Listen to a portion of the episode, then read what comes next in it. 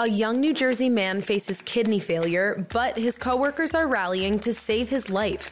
A high school in Jersey got an unexpected visit from a Hollywood star, and a landmark that's been in South Jersey for nearly 600 years will spread its roots across the state come this spring. Happy Friday, everybody. I'm Bianca Velasquez from the NJ.com newsroom, and you're listening to Today in NJ on November 22nd. A Mercer County animal shelter worker needs a kidney transplant to save his life.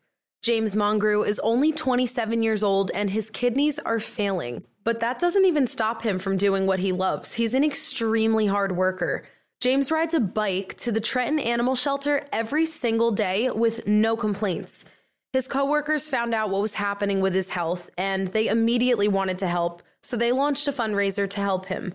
They've raised nearly $20,000 and James was shocked. I didn't know there was that many caring people in the world to want to really do that, you know? It's like, this is unreal. In the time that he isn't working at the shelter, he's studying to get his high school diploma. So each week he's working at the shelter, working toward his education, and trying to maintain his health with kidney dialysis three times a week. And his spirits are still high. The money raised will not only help him move into an apartment closer to his job, but it's also being used to buy him an electric bike to make his commute much easier. Volunteers at the shelter even offer their help in getting James on the necessary waiting lists for his new kidney. I think it's absolutely incredible that even in the face of challenges, James is still doing what he loves and he's still happy. His spirits are still high. Just know that everything is going to be okay, you know?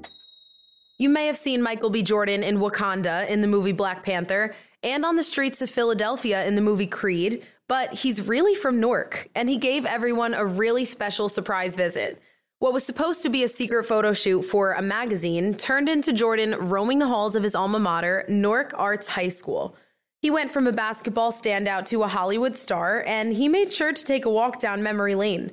He went back to the school's gym and locker rooms, chatted with the principal, who's also his family friend, got to talking with his old basketball mentor, and he even wore the school mascot's jaguar head during the photo shoot.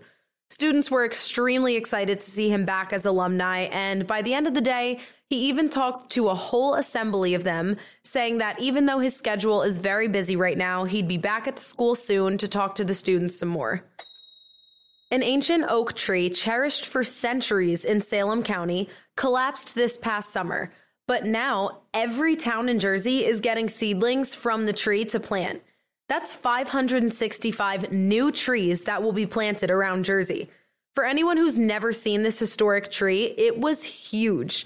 It stood over 100 feet tall, the trunk itself was 22 feet all the way around, and it watched over Jersey for about 500 to 600 years. The seedlings will be given to the towns in April of 2020, just in time to celebrate the 50th anniversary of Earth Day. Pieces of the fallen tree had already been given out to residents as keepsakes, and people were even using its wood to create desks and other cool items like that. So here's to centuries more of these trees watching over Jersey. I hope everybody's had a great week and it's finally the weekend now. So I hope you've enjoyed today's episode of Today in NJ. If you have any suggestions or things you'd like to hear on this podcast, please send an email to podcasts at njadvancemedia.com. I'm Bianca Velasquez from the NJ.com newsroom. Have a great weekend.